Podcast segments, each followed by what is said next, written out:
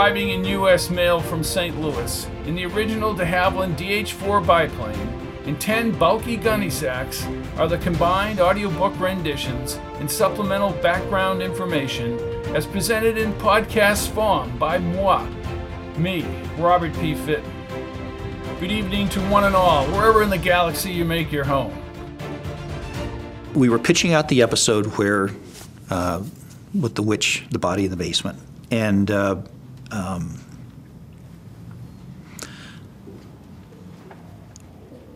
I wish I could tell you. I can tell you exactly what happened. I don't know where this comes from, but we were.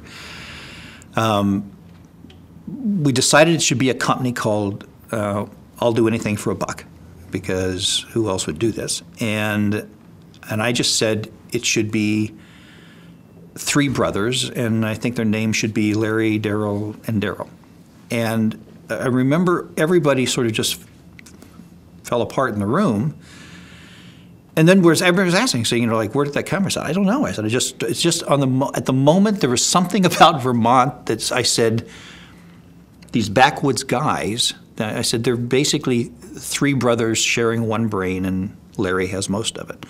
Um, and they, there was a big concern on um, the part of the network, and a big concern, frankly, on the part of Arthur Price when he read the script he said, you know, I don't know if this is going to play. I don't know if Bob's going to like this. And um, I said, really? Because I said, it seems really funny to me, but I said, you know, we'll, we'll see how it plays. And um, Bob came in for the table reading and just quietly comes up to me before the reading and he goes, this is really funny. And I went, well, if he thinks it's funny, he'll know how to play opposite them. And they, again, they ended up being those characters that he, he didn't have to say anything. He could just look at them.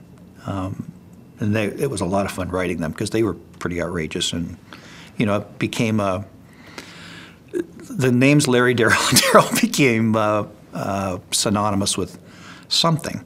I'm not sure exactly what, but uh, you saw them everywhere. I remember somebody sending me something from a 4-H exhibit, and they'd named pigs Larry, Daryl, and Daryl, and it was uh, it touched a chord somewhere with people.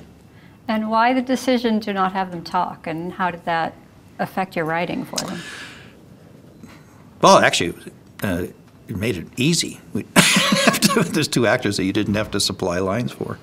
Um, you know, I don't know. I mean, we started. Larry was the ringleader, and it just seemed funny that the two of them were mute. It, not that they. You never got the sense that they couldn't talk. It's just that they didn't talk, and uh, they.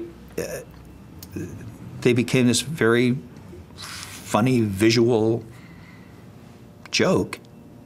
The casting them was interesting because we didn't know what we were looking for. So we, we just, guys kept coming in trying to look strange and sort of wouldn't work. And, uh, you know, and then these guys individually came in and there seemed to be something so naturally strange. And of course, none of them were who they appeared to be. Um, you know, Tony Papenfuss is just a terrific actor and was doing Shakespeare and then would show up and be one of the Daryls. But um, yeah, so that, that was I mean, the casting was sort of fun because we didn't, not knowing exactly what you're looking for, you could sort of be more open. But we knew that they had to be, they had to believe those characters. And God, they, you know, they would have fought you if you tried to give them a line. They would have said, "No, we can't talk. You know, that's not who we are." They they liked, they loved being physical. Hi. I'm Larry. This is my brother Daryl. That's my other brother Daryl.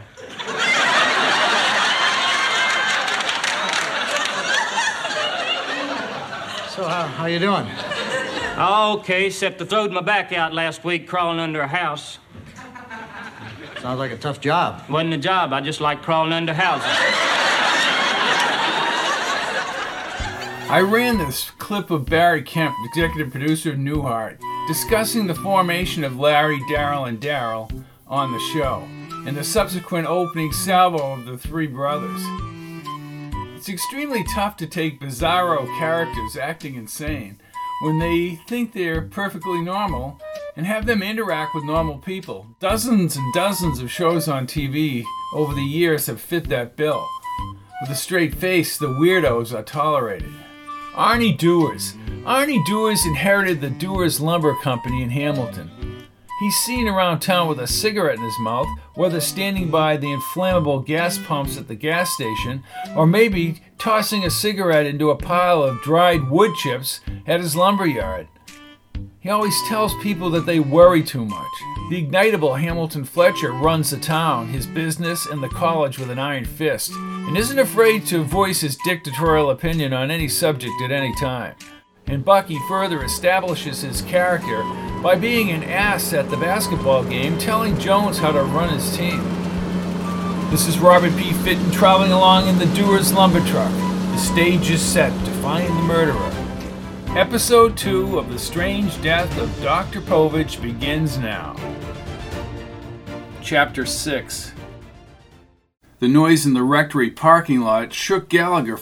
He sprang from the recliner, followed Jones through the foyer and out the front door. Jones was certain the metallic crash was not a car accident. The outside air was cold and the stars were bright. Jones ran along the porch and leaped the balustrade into the snowbank. With both legs firmly entrenched in the snow, he checked the frozen rectory parking lot. He focused on the blue dumpster under the parking lot's telephone pole lamp. What do you think? Asked Gallagher from the porch. I think my legs are freezing. He extricated himself from the snow and stomped his shoes in the parking lot. Gallagher remained on the porch as Jones crossed the packed snow and moved under the overhead halogen lamp. Fresh work boot prints were pressed into the snow around the dumpster. A trail led through the snowbank and across the yard directly behind the church. Someone was back here in that dumpster. Jones rubbed his hands together in the frigid air. He grasped the dumpster's metal handle, yanked the cover upward, and slammed it into the rear of the dumpster. Something moved in the rubbish inside. His heart thumped and he jumped back. Bucky Driscoll's head emerged from a trash mound. He spread open a pile of gray and white trash bags. Hey, fancy meeting you here, coach. What the hell are you doing here, Bucky?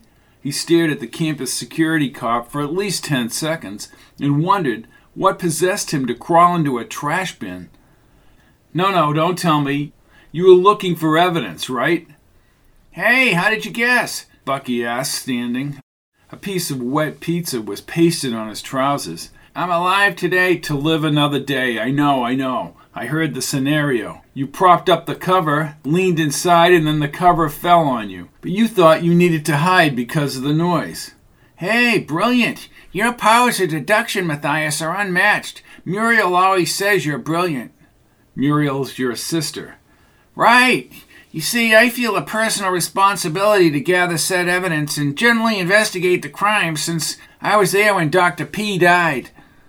Gallagher called from the porch. Everything all right, Matthias? Well, that's a loaded question, Jim. Yes, everything is okay. As Gallagher moved back inside the rectory, Jones turned to Bucky, still standing in the dumpster. Bucky, get out of there.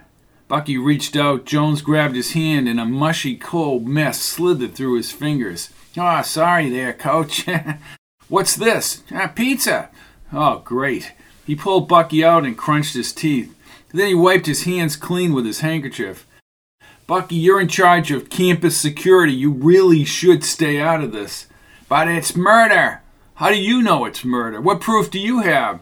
Ah, it's all inside the helmet, he said, pointing at his head. Jones exhaled a short, steamy breath like a blowtorch flame. Helmet? Bucky's crooked teeth formed an odd smile, and then he pointed again to his temple. The Povitch case is locked up here. I know murder when I see it, and Dr. P suffered from the effects of poisoning. How'd you come up with that? Bucky adjusted his glasses and spread his feet apart. He hit Jones's wrist. Someone jabbed a needle into his butt. Jones rolled his eyes. Listen, I think maybe you should just back off. Don't get yourself into trouble. Your job is campus security. Yeah, and you're a coach. I have more right being involved in this than you do. You do not. Do so. You do not. Do so. Bucky, I frankly don't know what evidence you're looking for, said Jones. A Prince William police cruiser crunched the snow in front of the rectory. Ah, here come the blue boys. Bucky adjusted his glasses and raised his fingers. See, the cops knew there was trouble here last Tuesday night. I've had experience in the law enforcement area. Jones shook his head and started moving forward, but Bucky trailed behind. What's your experience? Directing traffic? Been there, done that. See, I heard about the argument between the priest and Dr. P. I ain't stupid, I got ears. I think we'll find the gun right back inside one of them pizza boxes. I thought you said it was a needle. Maybe one of those tranquilizing guns, modified, of course. Jones shook his head, but his heart beat faster when homicide detective Kevin Phillips stepped from the cruiser with two plainclothes cops. Despite the cold weather, Phillips did not wear a hat or coat. He did not see Jones as he moved onto the front porch. Gallagher really did not have a convincing story. Jones headed for the back door. I knew this would happen. See, I have an ultra sense about these things, said Bucky. They're going to arrest the priest, and once they find the gun, he's had it. He'll fry. He'll get the chair. Bucky, shut up. Where's your car, anyways? Can't find it, can you? Bucky grinned as he leaned closer and whispered, On the back street. I know how to conduct an undercover investigation. Jones was more concerned about Gallagher and what Phillips might ask him. He hurried up the back walk and quickly opened the storm door. Once in the kitchen, he removed his sneakers as the front bell rang. Bucky entered the kitchen, tracked huge chunks of snow across the kitchen tiles, and was about to step on Gallagher's plush white rug. Bucky, take off your boots, will you? Oh, yeah. The bell rang again as Jones started down the hallway to the foyer. Phillips and the two policemen were visible through the glass sidelights. Jones looked into the parlor, but he did not see Gallagher. Bucky squeezed awkwardly by him, shaking the antique ceramic Chinese vases in the hall. I can handle the blue boys. Kevin is a personal friend, said Jones. He pointed at the rotund Bucky, his glasses foggy and campus security stamped across his brown coat. This is serious business. I understand law enforcement. Just shut up, will you? Jones leaned into the parlor. Jim, where are you? The police are here. Want me to go find him? Jones creased his brow. I thought I told you to take off your boots. The bell rang again. Jones shook his head. I'm answering the door, father. Bucky shot by him and yanked open the front door. The youthful Phillips tilted his head and then looked at Jones. Bucky fumbled with the storm door. Ah, that door is stuck. Oh, don't force it, said Jones. He moved toward Bucky but glanced into the empty parlor. Jim, I need you out here. Bucky gripped the handle and then looked at Jones. Ah, it's jammed. Jones pursed his lips and reached for the handle, easily opening the door. He held the door for Phillips. How are you, Kevin? Matthias he said, looking at Bucky briefly. Is Father uh, Gallagher in? Well, he was just here. Jones turned to the parlor, and the other two men stepped inside and closed the storm door. Father, the police are here. I'll track him down, said Bucky as he rumbled into the parlor. Who the hell is he? Campus security at Hamilton, said Jones, now for the first time wondering if Gallagher had left the rectory. A sudden crash in the parlor sent Jones scurrying through the doorway. Bucky had tripped on one of Gallagher's TV trays, sending several magazines and the wooden tray across the rug. He sat upright and looked at Jones. Nap, he ain't here. Of course he's here. Jim! Yelled Jones in a louder voice. Jim, Kevin Phillips from Homicide is here. Homicide? asked Bucky, struggling to his feet. See? I knew it. I have an ability to sense trouble. Yeah, you have an ability to make trouble, too. Jones gave him a stern look, and Bucky pretended to button his lip. I was just talking to him, Kevin. I suppose you're here about Dr. Povitch. Phillips nodded. Bucky, go upstairs and get Father Gallagher. Ten four. Phillips grinned at the other men as Bucky sidestepped into the foyer and then barreled up the front stairs. New assistant, Matthias? I have nothing to do with this guy. He just keeps turning up like a bad penny. Clayton says they found that drug, the betadol hydrochloride, in Povitch's stomach. Phillips turned from the stairs and the smile left his face. Odd, huh? Considering that he wasn't on the drug and it was prescribed for hypertension. I want to know who else dined with him and what their relationship was to Dr. Povitch. Jones cringed when he thought about Gallagher dining alone and actually preparing the meal, but he presently said nothing. I need to talk to the cooks, housekeepers, whoever was here on Tuesday afternoon.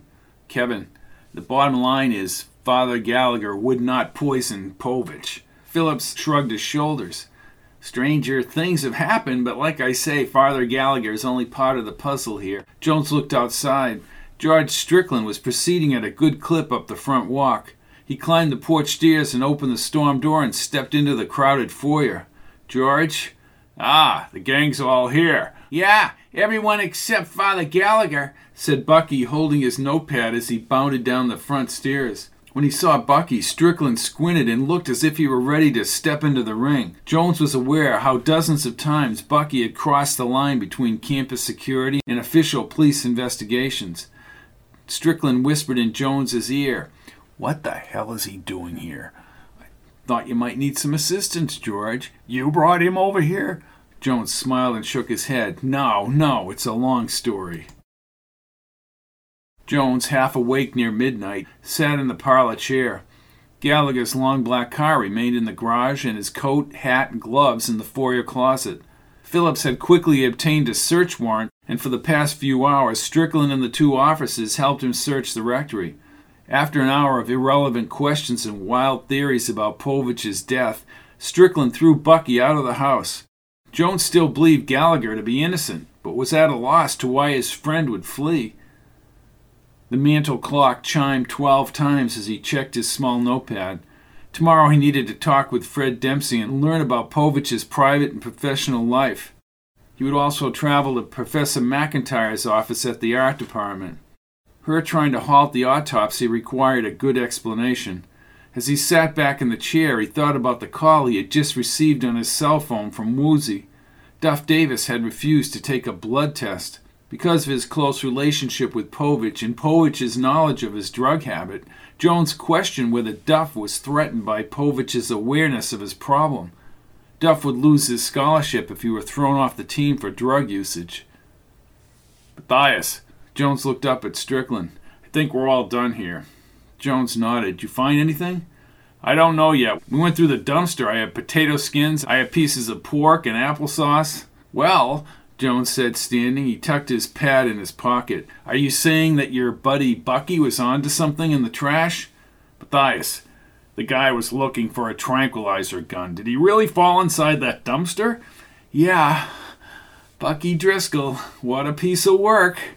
Strickland's dark eyes opened wide as they moved into the foyer. Don't even get me started on Bucky Driscoll. Threatening to shoot him was a little much, George. Who was threatening? He left, didn't he, on foot? I guess his car was around the block. Yeah, he probably went back to the college to hand out parking tickets. Phillips was back in the kitchen with a priest from another parish and Gallagher's housekeeper. He turned to Jones. Where do you think he is? Jones pushed his lips together.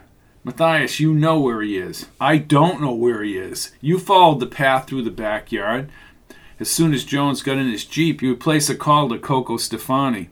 Although involved in questionable activities and always evading Herbert Lane's office, Cocoa was also a large contributor to Hamilton College, to St. Bart's, and a personal friend of Jim Gallagher. It was rumored that he had funded most of the church's renovation. Locating Cocoa would be the logical choice for Gallagher.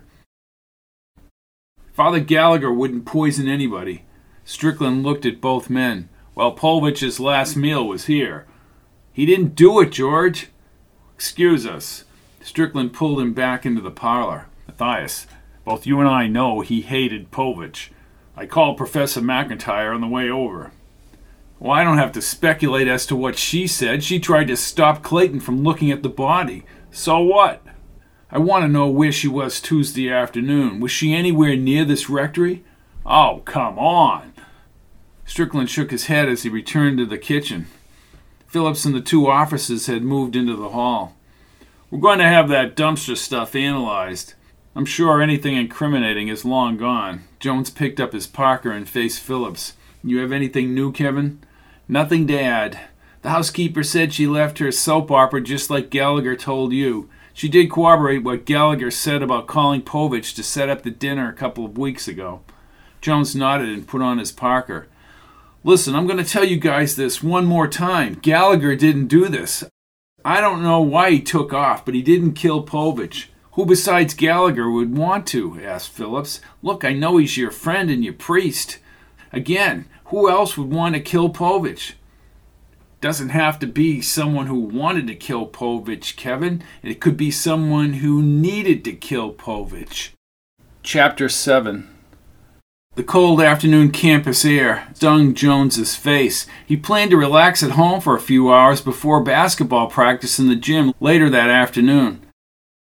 A few minutes ago, he had visited Tammy Welch at the dorm. She was in good spirits, even though she had broken her ankle and could not cheer at the games. He smiled, but his thoughts swirled around the Povitch murder. On the return drive to Hamilton last night, he had tried to reach Cocoa Stefani. Repeatedly, Cocoa's cell phone would not connect, and the lackeys at his Prince William apartment house on East Crescent Street claimed they had not seen him, nor was he at Club Max in Prince William. Earlier in the day, a short conversation with Duff Davis sent Jones's temper surging. He chastised Duff for not leveling with him about the drug problem and cautioned Duff his scholarship was in jeopardy. Duff said nothing until Jones brought up the Povitch relationship. Duff warned Jones to mind his own business and hung up a few moments later. Jones was still baffled as to why Gallagher had fled. Whether he had denied the facts or just refused to believe Gallagher was incapable of murder, Jones's anguish about the Povitch murder was building. He hurried along Main Street as Arnie Duis's large lumber truck, yellow light spinning above the cab, plowed the side snowbanks. Arnie beeped the horn wildly as if he were in a parade. Jones raised his hand to wave, and a sheet of snow and slush whipped against his parka and face. He wiped the cold mess off his skin. Arnie's hand, cigarette clamped between his fingers, stuck out the side window. The truck sideswiped something in the road, producing a loud crash, but kept traveling up Main Street. Jones shook his head. Thanks a lot, Arnie. He pushed his picket fence gate toward the shoveled snow and headed up the walk. As he turned back toward the snow covered town common, he considered for the first time Gallagher might have committed the murder. Povitch's death was designed to be masked as a heart attack, and without an autopsy, it would have appeared as the latest cardiac malfunction in a long line of medical problems. He opened his front door and removed his boots on the mat. The answering machine light flashed on the kitchen counter. He unbuttoned his parka and hung it on the brass rack next to the door. But as he looked back at the machine again, he feared Gallagher was in custody he reluctantly crossed the kitchen and pushed the playback button. As the machine activated, his heartbeat accelerated. Matthias, this is Hamilton Fletcher. It's imperative that you call either my office number at the plant in Prince William or my phone at the estate. Jones stared at the machine. He poured some milk into his orange mug and set it in the microwave. Then he dialed the Fletcher estate. He briefly spoke with Hollings, Hamilton Fletcher's butler, and waited for Hamilton to pick up the third floor jacuzzi phone. In his head, Jones weighed the facts since last Tuesday afternoon. Gallagher's motive was hatred, but Jones could not fathom Gallagher actually plotting Povitch's demise. Nothing except revenge was gained by his killing Povitch, and Gallagher, from all the years Jones had known him, would not be so stupid. Gallagher had a quick temper, but he would not make so blatant a blunder. Why was Elsie McIntire so adamant about stopping the autopsy? Matthias, this is Hamilton Fletcher. Yes, Hamilton, how are you? Well, I'm fine, thank you. I've just been briefed by Chief Strickland on the Povitch matter. I must say I'm quite distressed about the implications for the school. I have already, or I should say, my secretary has received requests for comments to two Boston radio stations. They're airing a report tonight, and I've been led to believe they actually have a remote broadcast from the observatory on the 6 o'clock news. Well, I hadn't heard that. Jones wiggled his toes around his stocking feet and placed them near the baseboard heat. The thought of Arnie Duis in the truck would not go away. The image of this college is paramount to me and my family. Any reference that one of our most prestigious professors has been murdered is unacceptable. Ham and I, as well as Nigel Kent and the board, have concluded in a meeting that the mystery of Dr. Povitch's death must be wrapped up quickly. I know you're close to Father Jim Gallagher from Prince William. Sir, I don't think Father Gallagher killed Povitch. I suggest you listen to the TV and read the headlines. Priests on the run. Church deals with murder. They even had a bishop from the Roman Catholic Church on every channel. Dr. Povitch's dealings with the Elton Foundation are now being investigated.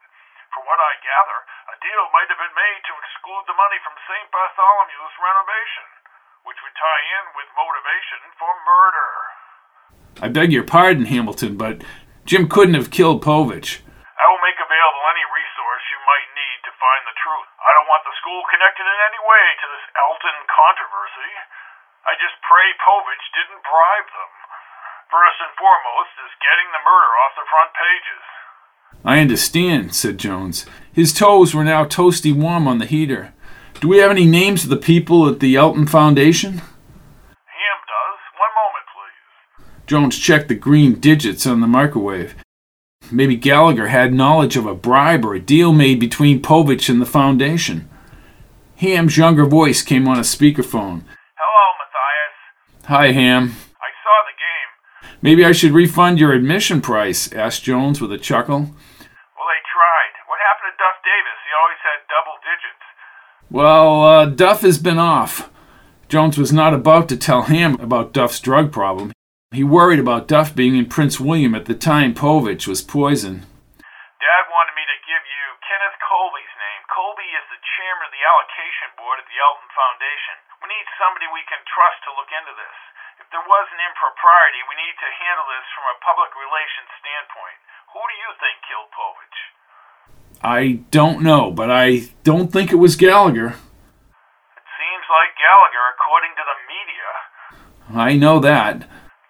Informed, Matthias. Both my father and I don't want the school's reputation tarnished in any way. Any monetary advances you need, just call me. I will, Ham. Thank you. Did you ask campus security to help you on this Povitch matter? A quick jolt stung Jones's stomach. Bucky Driscoll. He has repeatedly called my father very boisterous, almost arrogant. I have not asked Bucky Driscoll to help anyone. Good. We'll have a little talk with Nigel about him. Again, anything you need, please call. I will, Ham. I'll talk to you. Jones hung up the phone as the microwave sounded. He removed the cup and took some chocolate powder from the cupboard shelf. Bucky, sitting neck deep in Gallagher's dumpster, flashed into his thoughts. He shook his head and he sprinkled the chocolate into the cup and stirred it slowly. A warm, soothing sweetness filled his mouth. He set down the cup and rubbed his hands.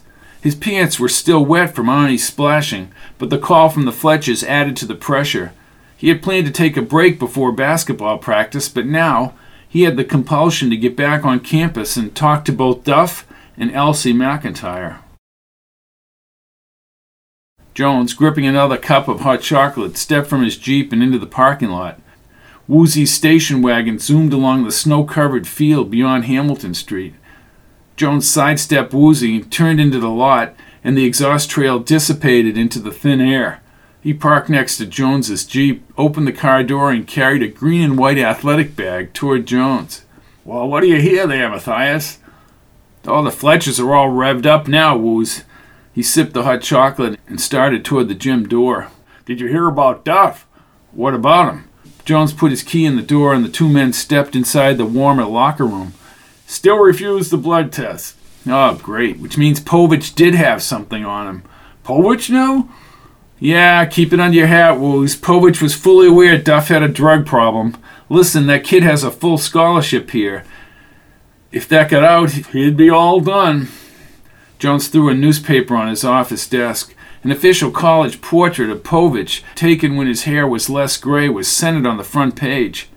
He quickly perused the accompanying article. Nothing was said about the murder, and centered more on Povitch's life and professional achievements. Authored 25 books on astronomy. The current text is used at Hamilton College. Leaves his companion, Elsie McIntire. You know anything about her, Woozy? Woozy hung up his coat and thought for a second. Ah, she has a pretty open classroom. You show up and you get an A. Well, that's ridiculous. If we had that attitude, we'd never win. Sounds like Coach Larson. Well, Lark Larson isn't coach here anymore. I'm beginning to wonder if we will win this year, said Woozy with a grin. Look, Woozy, these boys just need some momentum. Jones flipped the paper. A quote from Fred Dempsey said that he owed his career to Dr. Povitch and mourned his loss.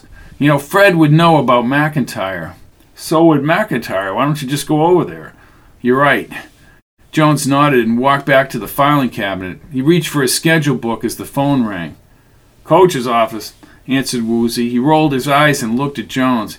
Yes, Bucky. Jones raised his palms and shook his head as he whispered, I'm not here. Well, well, I'll see him, Bucky. I'll tell him you called. Woozy held out the receiver and furrowed his brow. You what? I know you're head of security. Yes, Bucky. I know you've had years of experience. I will tell him, sure. I'm sure he'll appreciate your assistance. Jones moved closer to his assistant coach as he hung up the phone. That man is dangerous. Bucky? Klutz. Boob. Knucklehead. What did he want? Wants to work with you in solving the Povitch thing. Jones fell back in his chair and opened the schedule book. Thanks for covering. I think even without Duff, we might have a chance against St. Pat's. I need to talk with Duff Woozy. The kid needs help, obviously. And he is a suspect. That is exactly right. Chapter 8 Before leaving for Professor McIntire's office in Wyndham Hall, Jones stuck his head out the open gymnasium door and fit his acrylic stocking cap over his head. He panned the full front parking lot as a few students crossed the quadrangle at the end of the campus. With no sign of Bucky's little car, he stepped outside and started briskly over the compacted snow. Back at the office, he had tried reaching Duff's dorm, but the line kept ringing. Short, steamy bursts of air pushed from his mouth as he trudged between the high snowbanks and onto the campus sidewalk. For a moment, he thought of using his cell to call Cocoa Stefani again. Cocoa might have knowledge of Gallagher's whereabouts. Povitch was dead three and a half days, and Jones was bothered by a rising sense of frustration. He gazed through the bare maple branches at the blue cloudless sky. His first question to Elsie McIntire would center on her trying to stop Povitch's autopsy. Her fear about Povitch's body being opened for inspection might have some validity, but Jones suspected there was something more. He shuffled along a snow buried stone wall near the history building.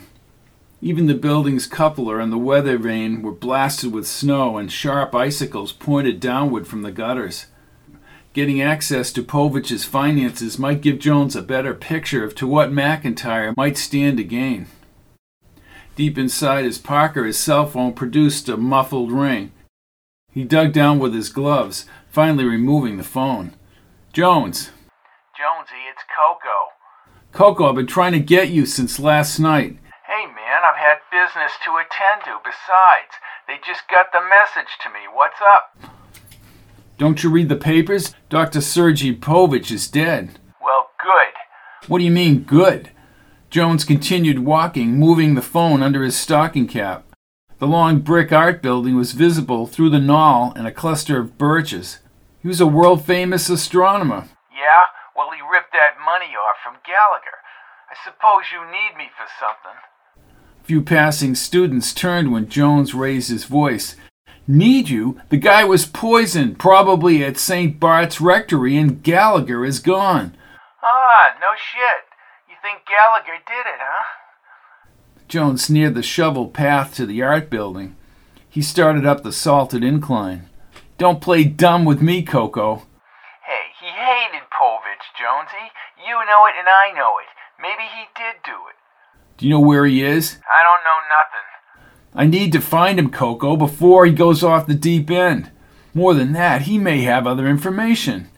Okay, I'll see what I can do. I'll call you. Thanks. Jones put the phone back in his parka. He opened the old wire mesh glass door. Inside, the pipes rattled and hissed as he stepped onto the worn stairs. This is one of the older buildings on campus, and it smelled like a janitor's supply closet. Jones removed his hat and stuffed his gloves in the parka pocket as he climbed toward the second floor. In the campus book listing the faculty, McIntire's office was in 259. He passed brightly colored and quite odd murals painted on the smooth stair plaster, but classical music spilled into the long corridor when he reached the second floor. He did not think much of it till he approached McIntire's office. He lingered near a long cork bulletin board outside. The symphony serenade shook the walls, and he was about to step inside her office when his phone rang again. He quickly retraced his steps down the hall and whispered into the phone. Jones. Matthias, this is Kevin. We can't locate Gallagher. Have you had any luck? No, I haven't. Listen, if you contact him, please try and get him to turn himself in. Things have gotten out of control here. Kevin, Father Gallagher didn't kill Povitch. It's that simple. Track down your father's killer and put the guy in jail. Nobody knows that, Kevin, except you and Cocoa. Let's keep it that way. People know they start thinking you're Sherlock Holmes. My lips are sealed, Jonesy. Oh, funny. Now, what about Povitch? Other people talked in the background. He figured Phillips was in the Prince William police station. I just left Clayton Morris's office. The lab analyzed everything we brought in from the dumpster. They found no traces of the drug, nothing. And that doesn't make any sense. Oh, damn. Jones leaned against the plaster wall as the music from McIntire's office filled the hall. He stared at his boots and the melted snow on the old wood floor and shook his head. I just can't believe Jim would do this. Doesn't look good. Father Gallagher and Herbert are good friends, but Herbert wants him booked. Oh, Herbert would book his own mother if it made the papers. Jones turned from the office. What about Elsie McIntire? I talked to her briefly. Oh? She's grief stricken. Jones looked toward the office. What did she say? I told her about the labetalol hydrochloride, and she has no idea who would want to poison Povitch. I asked her directly whether she did it. And? She said she was on her way to an art show all afternoon in Massachusetts. George Strickland called down there. She arrived around 5:30. And I know what you said about Duff Davis and Povitch's knowledge of his problem. George and I have both tried his dorm room. So have I. I have a sworn statement. He claims he was in his dorm that afternoon when the poisoning took place. No witnesses. He was just adamant about not being linked with Povitch's murder. He had good things to say about Povitch, but when I brought up the subject of the pills, he seemed agitated. I'm not surprised. You really think this kid would kill Povitch? asked Phillips. His scholarship would vanish if word got out about his drug problem. Jones wandered toward the music, replete with violins and a flute refrain. Maybe he knows something. Maybe Fred Dempsey knows where he is. Oh, yes, Professor Dempsey. I talked to him in his office. He says he wants to carry on Povitch's work. He had a mess of computer disks for his book. I wondered why he was using Povitch's notes so readily. If the thing didn't point to Gallagher, I'd look more closely at Dempsey. Fred Dempsey? asked Jones, holding out the phone as he moved back up the hall. Kevin, Fred is benign, and he isn't a killer either. We're all killers given the right circumstances, Matthias. Let's just say he lifted some of Povitch's notes. What notes? He's using Povitch's notes on the computer disk for the work he's been doing. Then I'm sure he'll note Povitch as the source. Look, Kevin, Fred is accomplished in his own right, said Jones, but inwardly he was starting to think about what Phillips had just said. I'll talk to him. I believe he was teaching a class on Tuesday afternoon. Find Gallagher, Kevin. People on the run do strange things and put themselves at risk when they're cornered. Okay, Matthias, I have to go. Stay in touch. I will, Kevin. Jones clicked off the phone and scurried toward the office door. He leaned around the corner.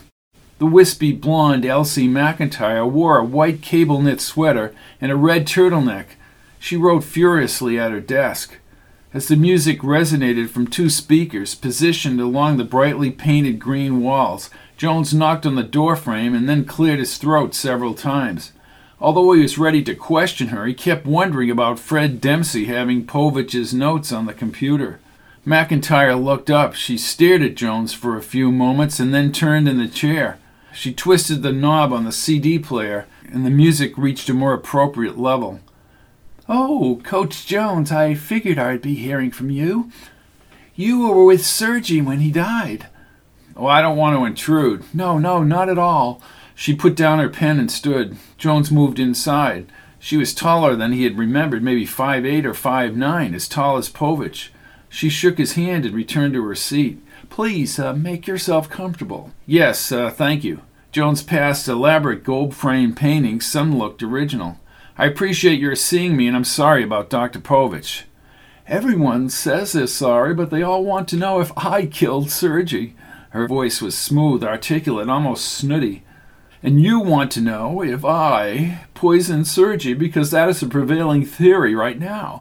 The answer is no. I was at a Worcester art exhibition when he died. And as to Sergi's being poisoned, it's difficult to believe that Father Gallagher, even though his animosity for Sergi was well known, would carry it to this extreme and poison him. I'm a personal friend of Jim Gallagher. There's no way Sergi had every right to that Elton money. The church did not have a lock on the funds. Father Gallagher was most arrogant during the competition for the funds.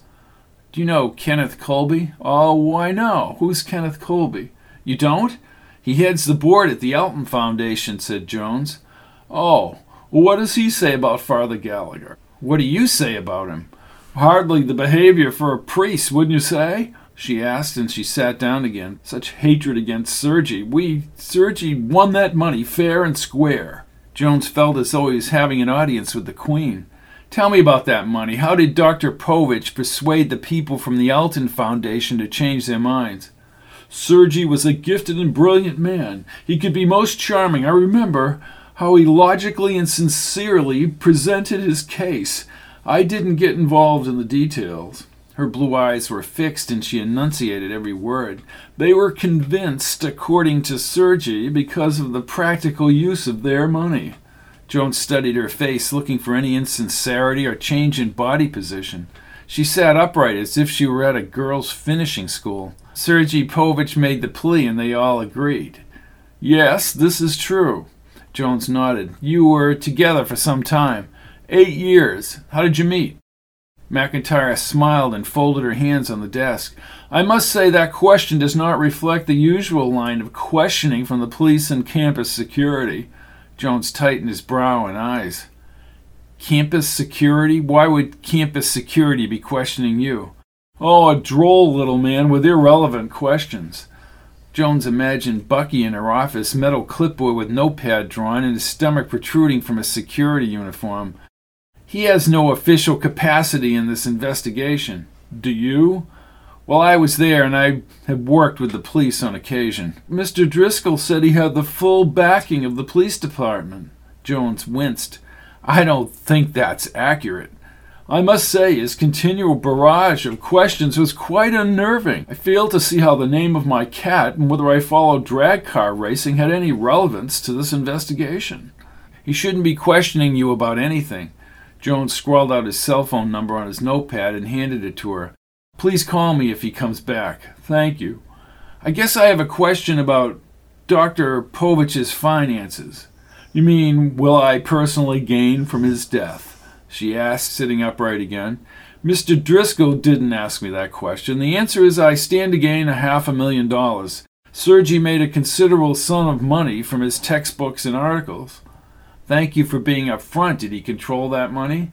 Yes, I knew very little about how Sergi used his money. He was from the old school, stockpile it away and not tell anybody where it was located. I've been rummaging through the bank books and stocks. Jones nodded and jotted down the information onto his notepad.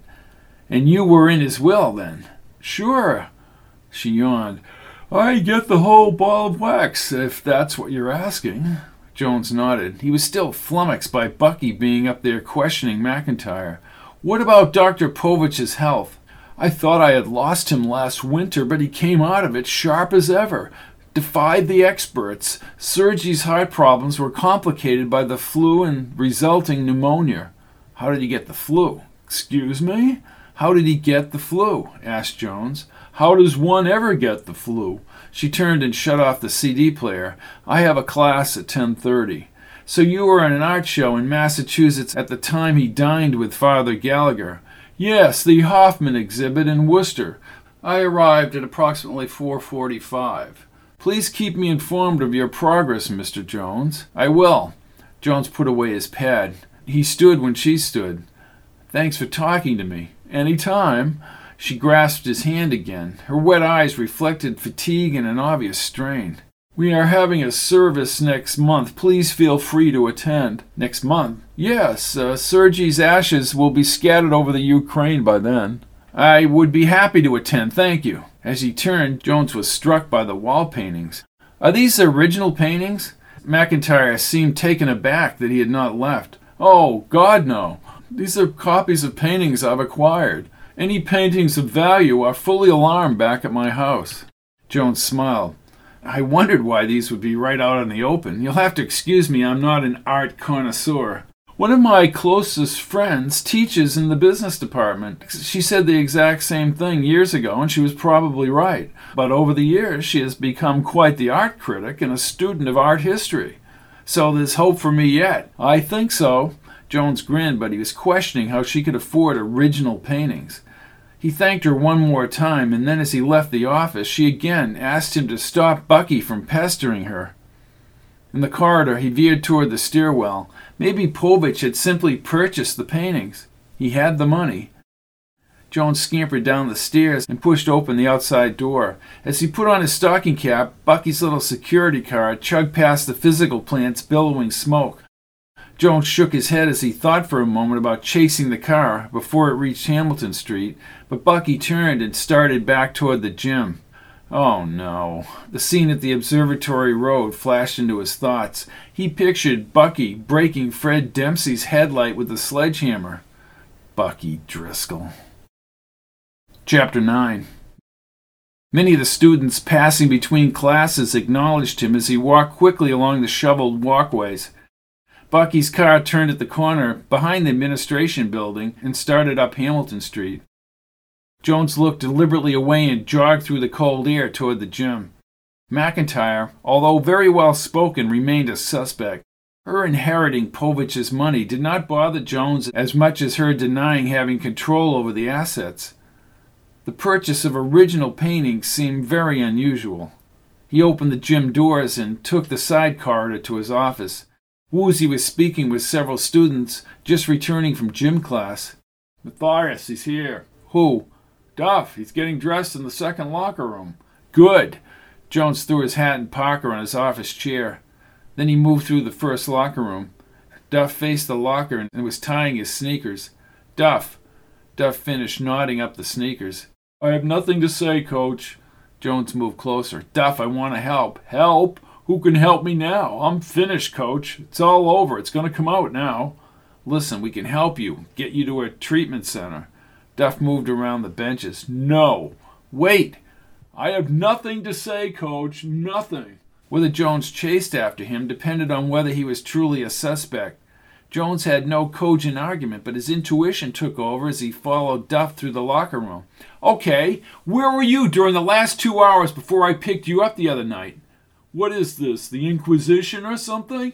Maybe it is. Jones was loud enough for the other students to turn their heads. I told you I was at the mall in Prince William and I was going to meet a girl. I have given a sworn deposition to Lieutenant Phillips of the Prince William Police Department. I know what's going on here. You think I killed Dr. Povitch. You can prove nothing, coach. If Dr. Povitch was poisoned, then I'm sorry. Who was the girl? Duff turned and headed toward the gymnasium door. Woozy put his index finger over his mouth as the rest of the students gawked at him. Jones quickly returned to his office, closed the door, and picked up the phone. Woozy followed him inside and shut the door. Matthias, don't you think you're a little hard on him? Jones held the receiver and walked around the desk. Hard on him? I should be yanking him off the court right now. I have no direct proof, but I could produce a great lawsuit against the college. He may have killed Povitch for all I know. Who are you calling? I'm calling Nigel. As dean of students, let him handle it. Get the lawyers involved if need be. The Fletchers won't like this. I should have sensed what was going on here. Let Nigel bring it to the board. Let him require the drug testing. I'm going to put the onus on this kid. He kept this whole thing from me. Sounds like that's upsetting you more than the drug problem. Well, maybe it is, said Jones as the line rang. Dean's office. This is Matthias Jones. I need to speak with Dean Kent. The dean isn't in right now. Jones rolled his eyes. Tell him Matthias called. It's important that he call me back. Who is this? This is Matthias Jones. Who are you? Where's Grace? I'm just a temporary. Grace is sick. Please tell him to reach me on my cellular phone. What was your name again? Jones stared at the phone, shook his head, and lowered the receiver. This isn't my day, Woozy. He dialed the astronomy department and sat on the desk as the line rang. Duff's being in Prince William troubled him, but risking everything because of a scholarship was unlikely. How could he become angry enough to poison Povitch? Hello? Yes, this is Matthias Jones. I'd like to speak with Fred Dempsey.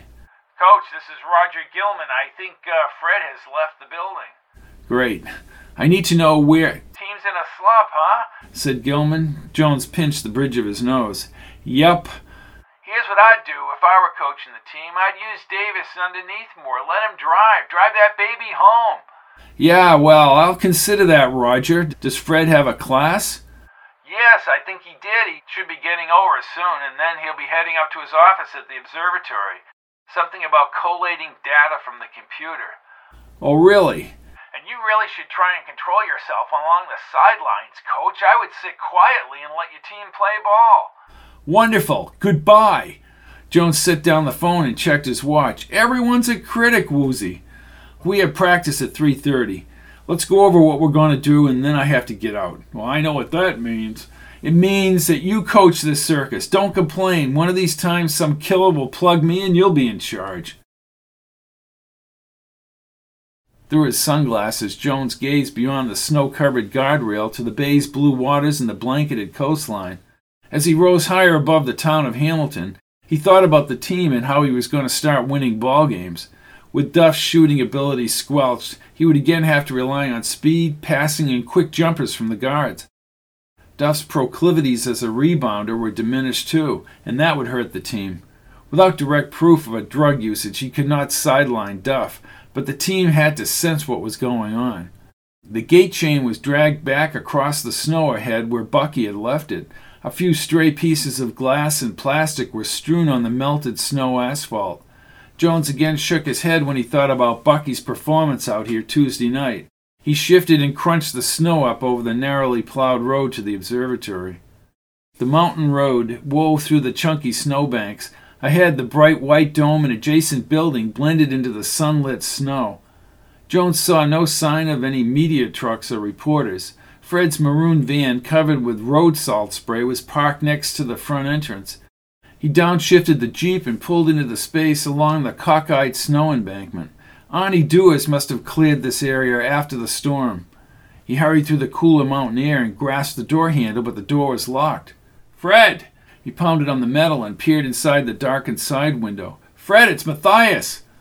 Jones cupped his hands under the parka and turned toward the valley. From this perspective, the campus buildings occupied a raised area west of town, but the white church steeple on the common was the most prominent feature. His own house was hidden behind the oaks lining the eastern side of the common. Away from the town, the azure sky met the darker ocean behind the town forest's sifted snow layer. He turned back to the door again and knocked. Come on, Fred, it's cold out here. A fluorescent light popped on. Fred waved and moved quickly from his office. He unlocked the door, and with a snap, Jones moved into the heat. I'm sorry, Matthias. Have you been out there long? Long enough to freeze things I shouldn't freeze. Fred grinned and motioned him inside. Has Kevin Phillips from the Prince William Police Department talked to you? No, but George Strickland talked to me in my office before class. Wanted to know if Povitch might have had some enemies. I'm sorry I had to mention Father Gallagher. Well, he's public enemy number one right now, that is, if anyone can find him. Strickland told me he was missing. You think he did it? Jones shook his head and gazed toward Fred's office. No way did Jim Gallagher kill Sergi Povitch. Please, Matthias, come in.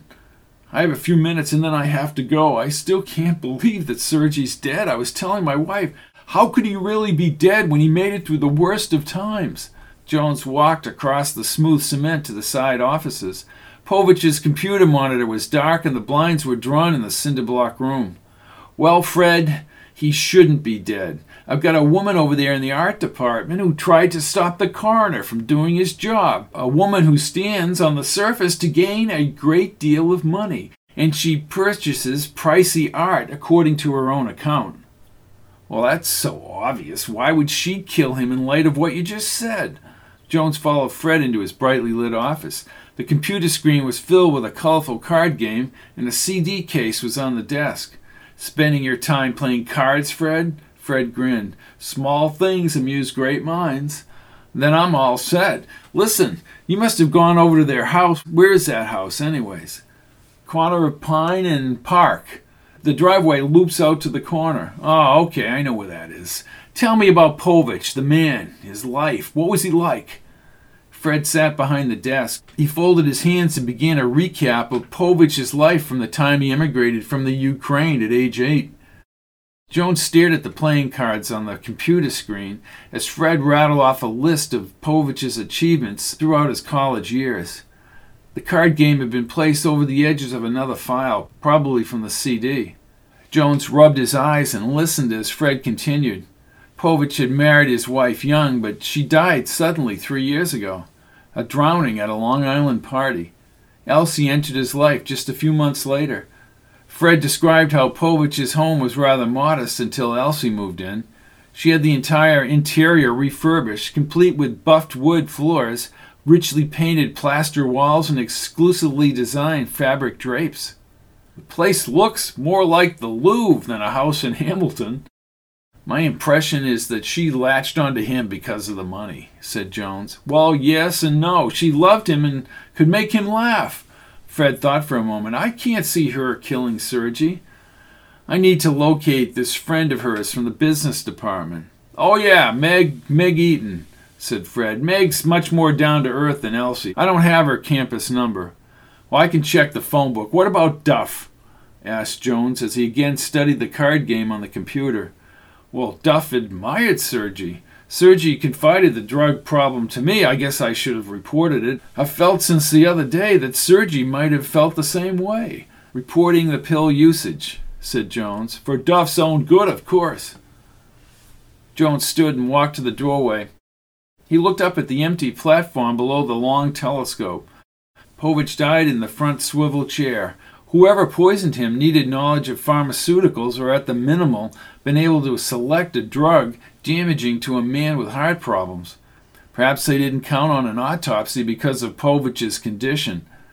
That thought led directly to Professor McIntire. Does the college offer any courses on pharmaceuticals? Oh, I'm not sure. What are you getting at, Matthias? All you need is a pharmacist to tell you what to do if you were going to poison somebody. Jones nodded and stroked his chin as he gazed back to the computer. I guess you're right. That leaves any of them. How is your book coming along? Roger Gilman said you were working on something. Fred stood next to the computer. I'm leaving for New York in about ten minutes. Sergi was a great help and inspiration. I feel lost. I have a publishing deadline coming up next month, and now I've lost the great man. Astronomy book? Yes, I'm afraid we're all Cepheid men up here. Jones did not fully understand how Povitch made so much money writing about the stars. Explain what that means. Fred grinned and sat on the edge of the desk. Cepheid variables are named after the first star of that type, Delta Cephei. These stars display a regular routine of brightness variation. Some may even be a number of days or perhaps a month.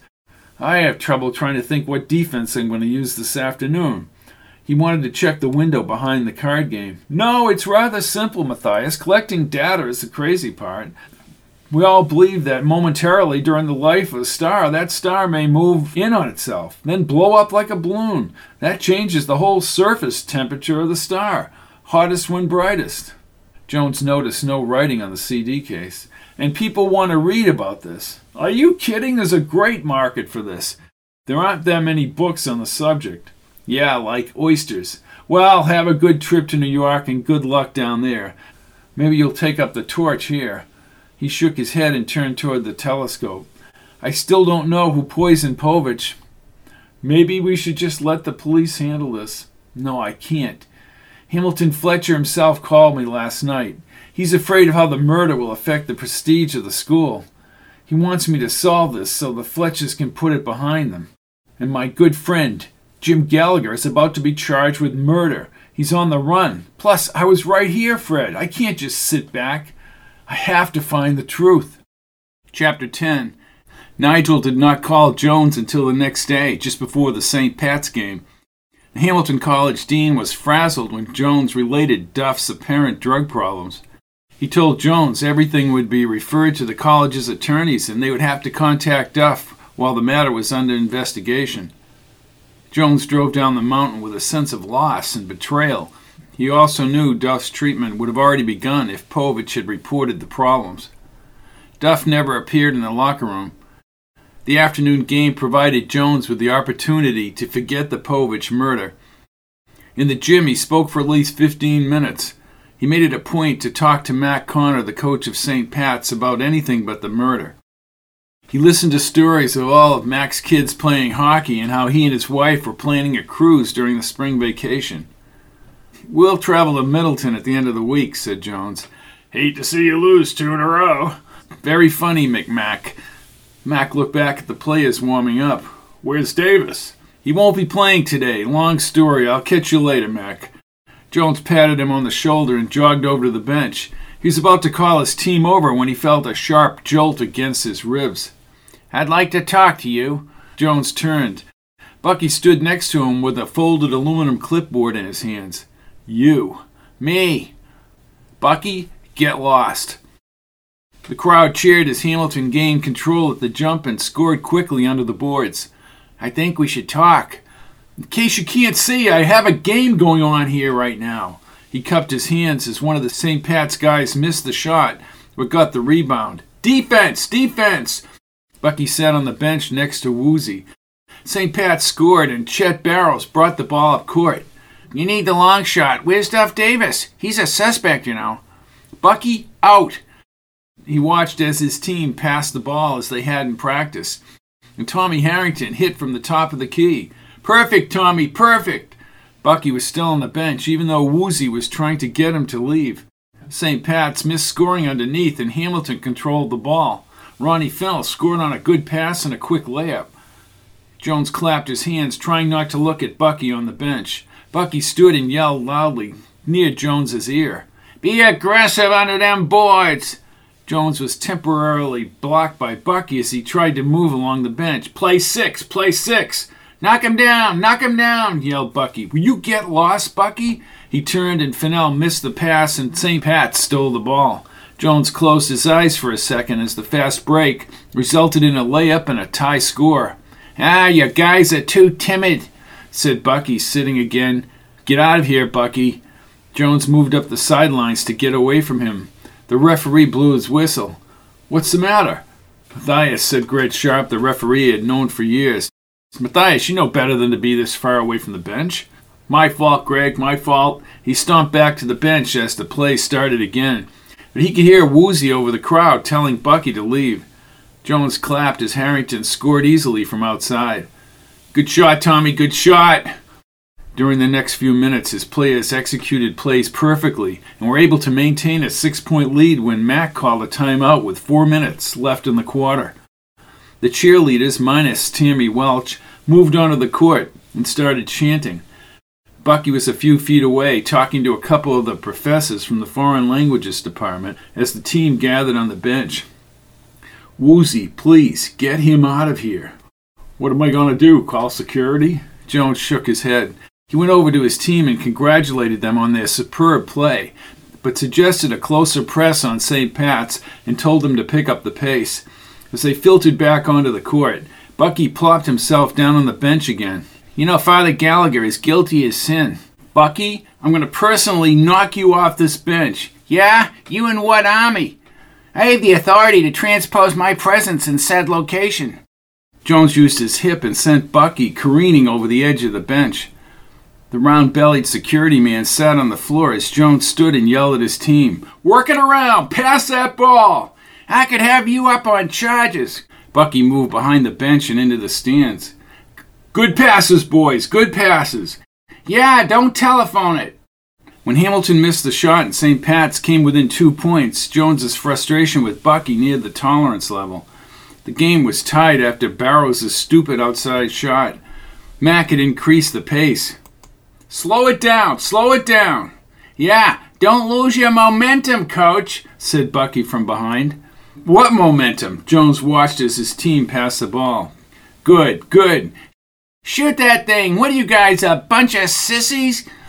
Bucky dropped the clipboard onto the bench. Paper and pencils and a half eaten plastic wrapped sandwich flew onto the gymnasium floor. Jones stepped over the mess as he slid down the sidelines. Methodical, be methodical. Barrows hit a casual jump shot.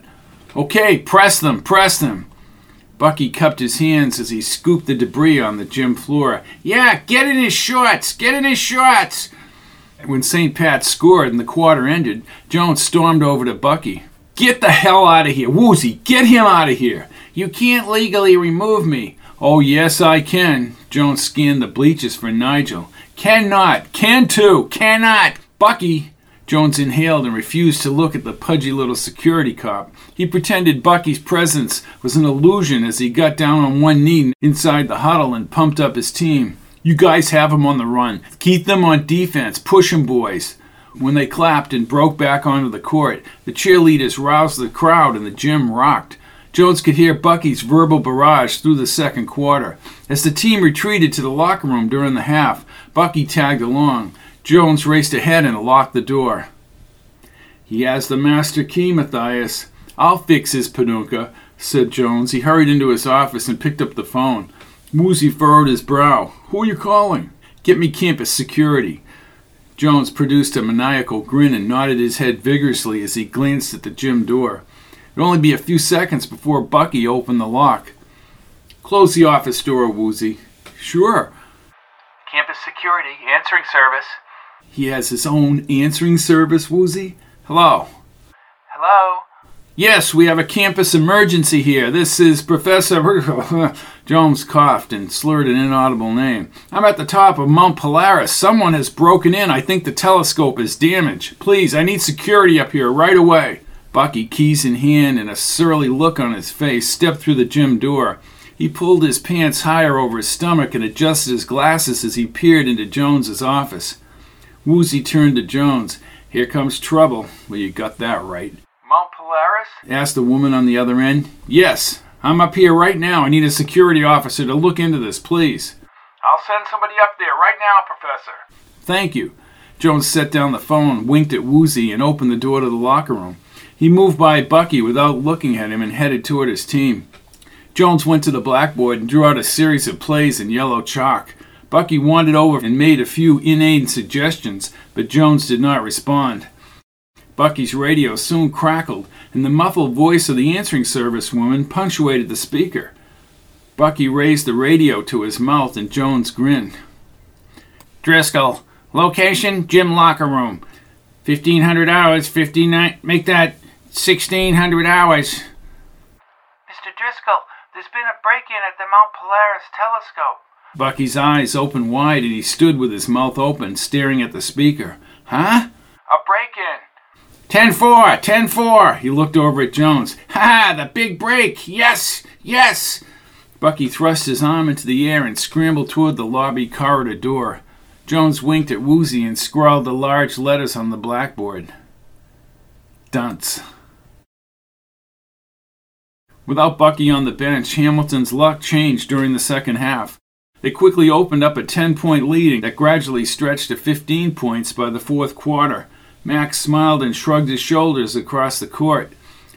With less than three minutes left in the game, Jones put in some of the younger players. He sat next to Woozy on the bench. The pressure dissipated as the buzzer sounded and the game started again. I'll tell you, Woozy, Bucky is bad luck. Real bad luck. I'm calling Nigel tonight. You gonna have him fired? No, I just want him out of my face. He can get on your nerves, Matthias. I can't believe we won this one without Duff. Jones nodded as he looked to his left. Many of the students darted toward the lobby doors. No one seemed to be watching the game. The heck is going on out there? Somebody probably broke up with their boyfriend, said Woozy as Jones grinned and looked at the red digits counting down. Ah, I feel so good without Bucky here. Well, I'm convinced we would have lost this game with him here. Oh, no doubt about that, Woozy. No doubt about it. An odd malaise spread through the stands. People descended the bleachers, and Jones did not know what to think because of the large Hamilton lead. Woozy stood as Leo Crowley moved down the sidelines. Jones stood as the clock passed the 20 second mark, and the red bearded Leo tapped his arm. Did you hear what happened, coach? I'm just trying to end this game, Leo. They just pulled Tammy Welch's body from the Devonshire quarry. What? Jones's face tightened. He was oblivious to the clock now, stunned as the game ended. Mac ran across the court and shook his hands, but Jones said nothing. The cheerleaders were crying and hugging each other down the sidelines. Tammy was an outgoing, sweet kid. Jones had just signed her cast at the dorm last night. Now she was dead. In the gray light across the Devonshire hills, Jones brought his Jeep toward three erratically parked Prince William cruisers and two Hamilton cruisers.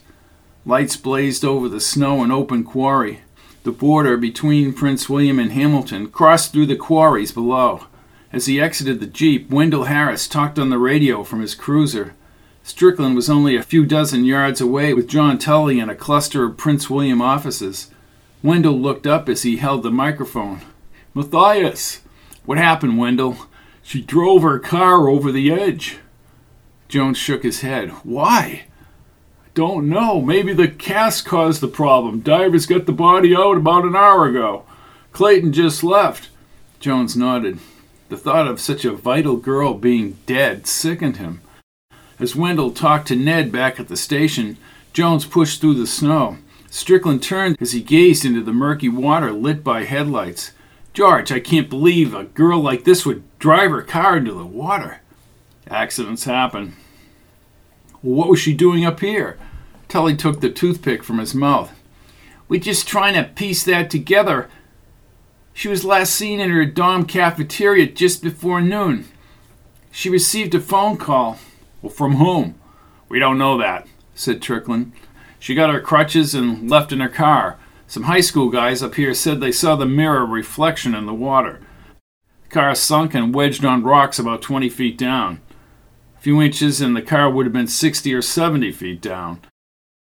We used to swim here as kids. No one knows how deep this really is. I have a bad feeling about this, said Jones. I think it was an accident, Matthias, said the gray haired Tully. Jones stepped to the edge of the bare rocks. He wondered why she was up here at all. She did not have a boyfriend, but she must have been dating somebody. To drive up here alone was too suspicious. Chapter 11 Jones was surprised when Meg Eaton agreed to have supper and talked to him at the Colonial House restaurant. He sat at a booth tucked down back, sipped on coffee, and had a chat with Franny Gilmore. Her green waitress uniform contrasted with her short red hair and her blue eyes opened wide every time she accentuated a word. Tammy used to come in here with all her friends. Students? Yeah. Any boyfriend? asked Jones. He checked the lobby for Meg Eaton. She said on the phone she'd be wearing a red ski parka. No, she just seemed like such a nice girl. I'm surprised she didn't have a boyfriend. Guys used to talk to her, but she hung around with the girls. Jones nodded and wanted to erase Timmy's death from his mind. What about the Povitch thing? You have anything? Jones shook his head. Everyone's saying Father Gallagher poisoned Povitch. It's on TV. I know. I don't think he did it. He just wouldn't do it.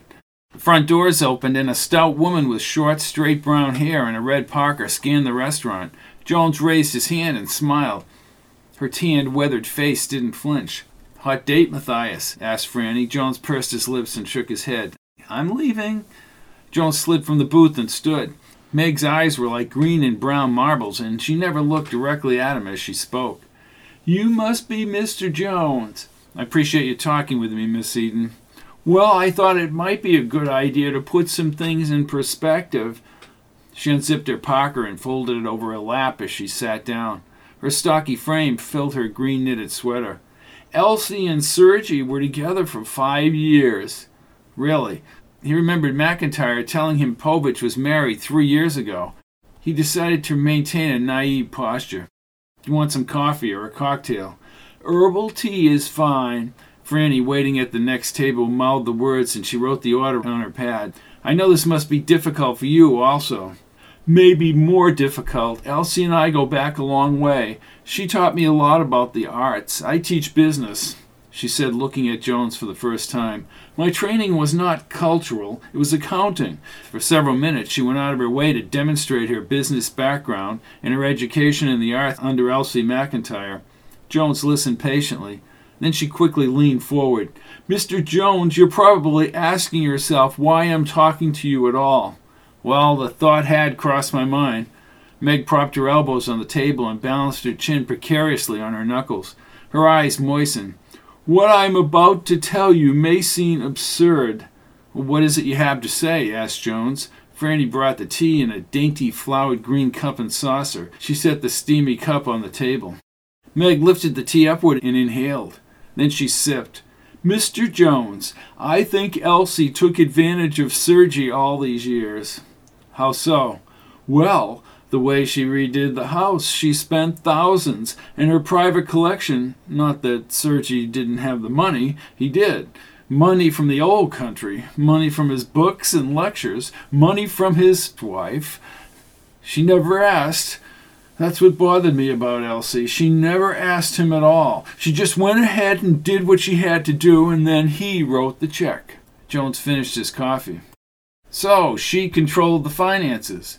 Correct. Meg pushed the tea bag through the strainer and slowly lifted the cup to her lips again. I don't think it was till he was out of the hospital that he really started looking at his life, including the finances. Having a brush with death does that to you. He moved the money around and put her on a budget. Interesting. Can I get you something to eat, Meg? Special of the day is chicken parm. Well, no, that's fine. Chicken parm. Franny put up her thumb and wrote down the order as she headed to the kitchen. Do you think Professor McIntire could have poisoned her husband? She raised her thick brows and looked him in the eye again. You think she did? Sounds like she had much to gain. I think Sergi still would have given her anything she wanted, but. But what? All that money from Elton. I'm sure she used some of that, too. Maybe a lot of it. I don't have any proof. I can only go by what she did. The extra money. For what? Art. Jones nodded. Then she was threatened. I guess. That isn't accurate. I would say she was frustrated. Stealing money from the Elton grant was a serious matter. Any awareness by Povitch would have threatened McIntire. Jones needed more coffee. Franny appeared from behind the next booth with a carafe and filled his cup. You read my mind. I always do. The palm should be about ready. Nice girl, said Jones. He drank some coffee. I think we need a drink after what happened this afternoon. I don't understand. She seemed confused as she drank the tea. I'm sorry, I thought you knew. Tammy Welch, one of my cheerleaders, was killed this afternoon. Car went over the quarry cliffs. Meg raised her hands to her mouth. Her eyes had the crazed look of someone about to jump off a bridge. Are you all right, Meg? No, I'm not all right. Oh, God, this thing just gets worse. She pushed her way out of the booth, leaped to her feet, and dropped her parka. Jones picked it up as she bolted for the door. He trailed her across the restaurant, stopped at the door, and grabbed her arm. Meg, what do you mean it gets worse? Listen, Mr. Jones, I misspoke. No, you were pretty clear. I have to go, she said, looking at his hand on her parka. Jones released his grip and she hurried out through the foyer and on to Main Street. Franny appeared behind him with two steaming plates of pasta and chicken parm. Well, where is she? Gone. You have a way with women, Matthias. Ain't that the truth? Jones walked with her across the restaurant. Sometimes people really amaze me. She knows something. So much for the meal. Franny set the plates on the table. Come on, Matthias. I haven't had supper yet. Franny prattled on about Boston's sports teams as Jones finished the last piece of garlic bread, but Meg's statement about things getting worse frazzled him. Franny had distracted him with the sports talk, but Meg's sullen face and odd reaction to Tammy Welch's death in the quarries bothered him. I remember when the Celtics used to have not just great teams, Matthias, but legendary teams. My dad used to take me to the old Boston Garden. Well, I was in Indiana, but I do remember those teams. Nigel Kent, dressed in a charcoal topcoat and a white scarf, walked through the front doors with Mrs. Johnson. His housekeeper raised her brows and waved her fingers at Jones, and Nigel nodded once. The gray haired college president raised an eyebrow as if he knew something was up. Then he removed his black leather gloves. Matthias, I just left Fletcher Hill. And how are things on Mount Olympus? asked Jones as he stood. Please sit down. When the team goes into Boston for the playoffs, we'll get you a ticket, Franny. That would be great, Matthias. Thank you. She turned to Nigel. Can I get you anything, Dean Kent? No, we've eaten. Thank you very much. Nigel smiled graciously and sat next to Jones in the booth. Is he behaving himself tonight, Mrs. Johnson? You always have to keep an eye on him. Matthias, Hamilton Fletcher wants you to lead the group up to Tammy Welch's funeral. Me. You're the coach. The funeral is Wednesday. Where was she from, anyways? Jones still had his suspicions as to whether Tammy really drove alone off the quarry cliff. Portland. I'll give you directions. Sure. The way things are going, Woozy can coach the game. Well, the Middleton game has been postponed a day. I knew that girl personally, said Nigel, tightening his brow. To die so young in such an absurd accident. I don't think it was an accident. Honestly, Matthias, why would you say that? A feeling. A feeling. Well, the school doesn't need any more speculation in light of the Dr. Povitch poisoning. And by the way, Duff Davis is scheduled to meet with me tomorrow morning, and I have issued an order keeping him from playing sports until he is drug tested. But I haven't been able to reach him. Duff is a suspect in the Povitch thing. Why? I believe Povitch threatened to make his drug dependency public. Duff stood to lose his scholarship. Jones lowered his voice. What do you know about Elsie McIntire? Nigel's face twisted as if he were having a bout with indigestion. Ah, another complication. As far as Elsie, wonderful lady with a superb private art collection. Povitch was more technical, liked to talk shop, but Elsie is well versed in a number of areas, such as Nigel rubbed his chin. Musically, well read, philosophy, of course, art history. She conducted herself with a grace not often seen. Well, she's a suspect too. Oh, that's ridiculous. I will vouch for her character implicitly. She know anything about pharmaceuticals or drugs? I've never had a conversation about that. Matthias, the woman has been through enough with the death of her companion and friend. Who else are you going to suspect now? Fred Dempsey? I want to talk to Fred. Nigel sat rigid. Jones could see he was getting annoyed. Fred? Mild mannered and thoroughly immersed in his work? And what do you have on him? I want to know more about his collaboration with Povitch on those books and articles he's written. He's working on new books right now. Well, that's a school requirement. Fred and anyone else who has a teaching position here at the college is required to publish their work. Fred has procrastinated a bit, but I might add he has left for New York to finalize the publication of his book. I think you should be looking for your friend, Father Gallagher. Gallagher didn't do it. Well, how can you be so sure? He just wouldn't do it. And everyone around Povitch is a suspect. Nigel pressed his lips together and he removed his glasses. Out of respect for you and your relationship with Father Gallagher, Jim didn't do it. Nigel held his glasses in both hands as if he were gripping a steering wheel. Matthias, I have spoken at great length with Hamilton Fletcher about this. We feel that maybe your personal feelings toward Father Gallagher are clouding your thoughts. My dad used to tell me that intuition was one thing and personal feelings another. I just don't think he'd do it. Not because he's a priest. Jim is more logical than that. Jones knew he was doing everything he could to rationalize Gallagher's innocence. But while he wasn't logical about his hatred of Sergi Povitch. No, he wasn't. And he is on the run. Well, that's true. Jones' cell phone sounded. Excuse me. Jones. Loud music shot into his ear. Jonesy, I want you over Club Max in a half an hour. Jones leaned away from the table. Cocoa, listen, I'm tired. Yeah, well, so am I. I've been conducting a little investigation myself. 8.30, be there. The line went dead and Jones stared at the phone. He looked into Nigel's blue eyes. That was, I know who that was, Matthias. And I've told you before that associating with Cocoa Stefani is risky. The man is linked with organized crime. But he's not a bad guy. Nigel pointed at him. I can only tell you that it looks bad for your reputation. Well, so does the murder of Sergi Povitch, Nigel.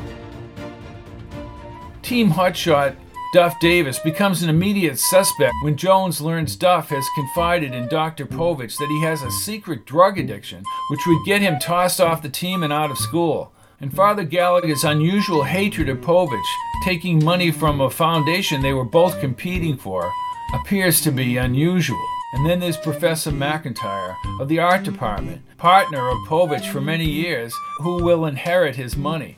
As the episode winds down, Jones is stunned with the rest of the town as Tammy Welch, one of his cheerleaders, is found dead in a car underwater at the quarries at the notch separating Prince William and Hamilton. I'm Robert P. Fitton, waiting to find out who the murderer really is.